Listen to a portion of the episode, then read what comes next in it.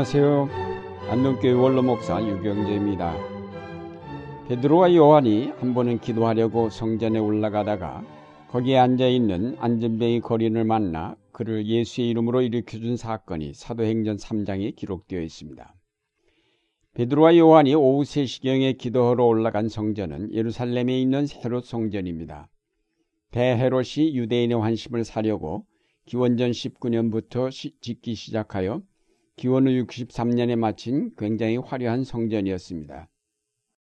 이 성전의 미문은 금과 은으로 덮여 있는데 아침에 해가 뜰 때에 이 문을 바라보면 그 찬란한 광채 때문에 눈이 부셔서 고개를 돌이킬 수밖에 없었다고 합니다.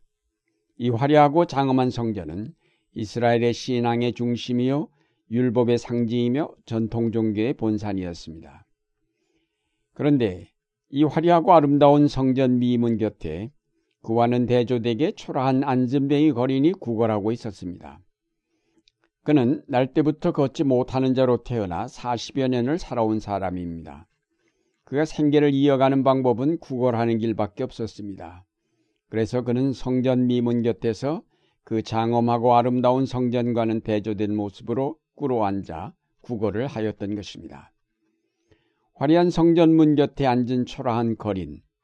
이 광경은 지극히 대조적이긴 하지만 또 한편으로 생각해 보면 당시의 율법 종교의 실상을 상징하는 모습이기도 합니다. 겉모양은 화려하고 찬란하지만 이미 속은 썩어서 무기력하게 된 율법 종교를 그대로 반영해주는 장면이라고 할 수 있습니다. 이러한 때에 베드로와 요한이 성전으로 올라갔습니다. 그들은 예수님의 부활과 성천을 직접 보았고 오순절 다락방에서 성령의 충만함을 체험하면서 놀랍게 변화된 새로운 일꾼들이었습니다. 그들에게는 누구도 흔들 수 없는 확신과 능력이 함께하였습니다.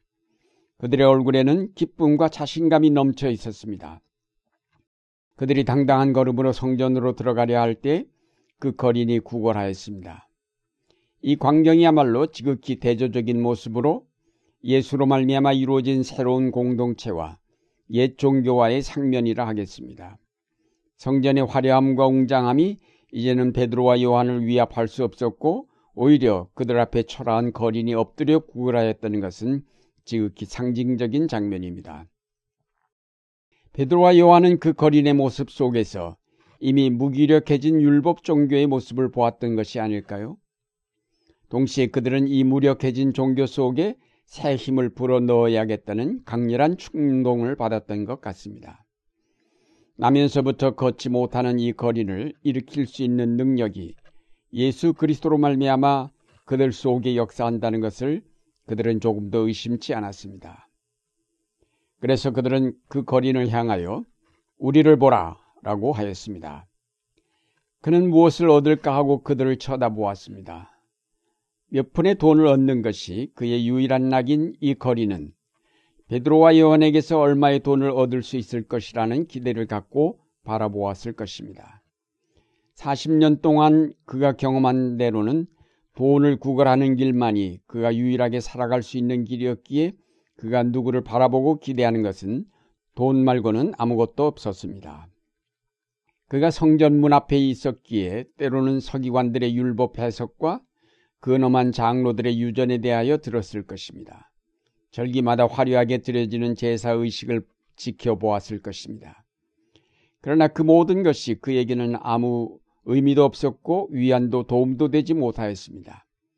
오직 유일한 기쁨은 제사를 드리려고 밀려오는 사람들이 던져주는 몇 푼의 돈뿐이었습니다. 그는 너무도 율법 종교의 가식과 위선을 잘 알았을 것입니다. 야외 하나님의 이름으로 행해지는 온갖 부정과 부조리를 그는 너무나도 많이 보았을 것입니다. 그래서 그는 생각하기를 나야말로 이 썩어빠진 율법 종교를 상징하는 존재요. 따라서 이 화려한 성전에 가장 잘 어울리는 사람이라고 생각했는지도 모릅니다. 그러다 베드로와 요한을 만난 것입니다. 그들이 처음에 은과 금은 내게 없으나 내게 있는 것으로 내게 준다.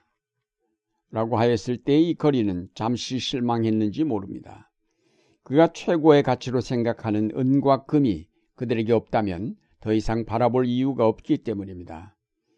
그러나 베드로가 나사렛 예수 그리스도의 이름으로 걸어라 하면서 안전뱅이의 오른손을 잡아 일으켰을 때에 그의 갈 수 없는 힘이 그에게 부어지면서 그는 발목에 힘을 얻어 벌떡 일어나 걷기 시작하였습니다. 지금까지 거린이 최고의 가치로 생각했던 돈 이상의 놀라운 기적이 그에게 일어났습니다. 그는 이제까지 자기가 생각해 왔던 것이 잘못임을 곧 깨닫게 되자 그는 지체하지 않고 하나님을 찬양하였습니다.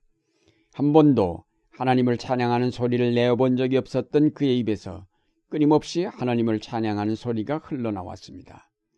좌절과 절망의 생애였던 그의 생애에 일대 혁명이 일어난 것입니다. 그의 생애는 새로운 희망으로 가득 차게 되었습니다. 이것이 바로 베드로와 요한이 그 거린에게 준 것입니다.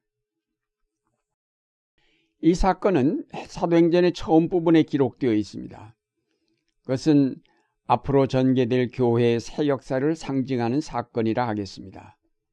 무력함에 갇힌 율법 전개에 도전하여 새로운 생명과 자유를 부어주려는 것이 새로 시작된 초대교회의 진정한 목표임을 보여주는 사건이라 하겠습니다. 오늘의 세계도 화려한 성전 앞에 앉아 있는 안전뱅이와 다를 것이 없다고 생각됩니다. 극도로 발전한 물질 문명으로 우리의 생활은 지극히 화려해지고 편해진 것은 사실이지만 인간을 인간답게 만드는 정신과 영혼은 오히려 불구 상태에서 벗어나지 못하고 있습니다. 성전 미 문 앞 거린이 일어서리라는 기대를 갖지 못한 채 체념하여 하루하루 연명하려고 몇 푼의 돈을 구걸한 것처럼 현대인들은 구원을 포기한 채 물질 문명의 달콤함 속에서 그날그날의 삶을 이어가고 있을 뿐입니다. 이제 이 세계와 사회를 절망으로부터 정신적인 장애 상태로부터 구원할 수 있는 것은 오직 예수 그리스도로 말미암는 길밖에 없습니다.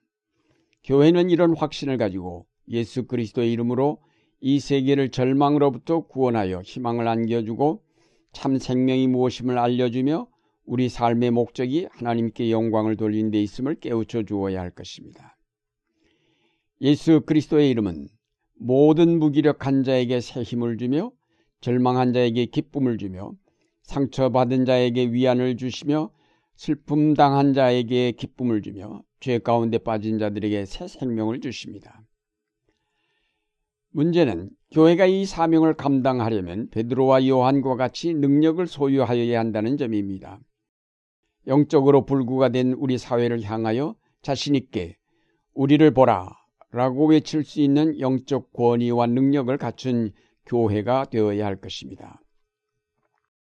한국교회는 양적으로 놀랍게 성장하였습니다만 겉모양만 화려할 뿐 능력을 소유하지 못했던 예수님 당시 율법 종교와 별반 다를 바가 없는 것 같습니다.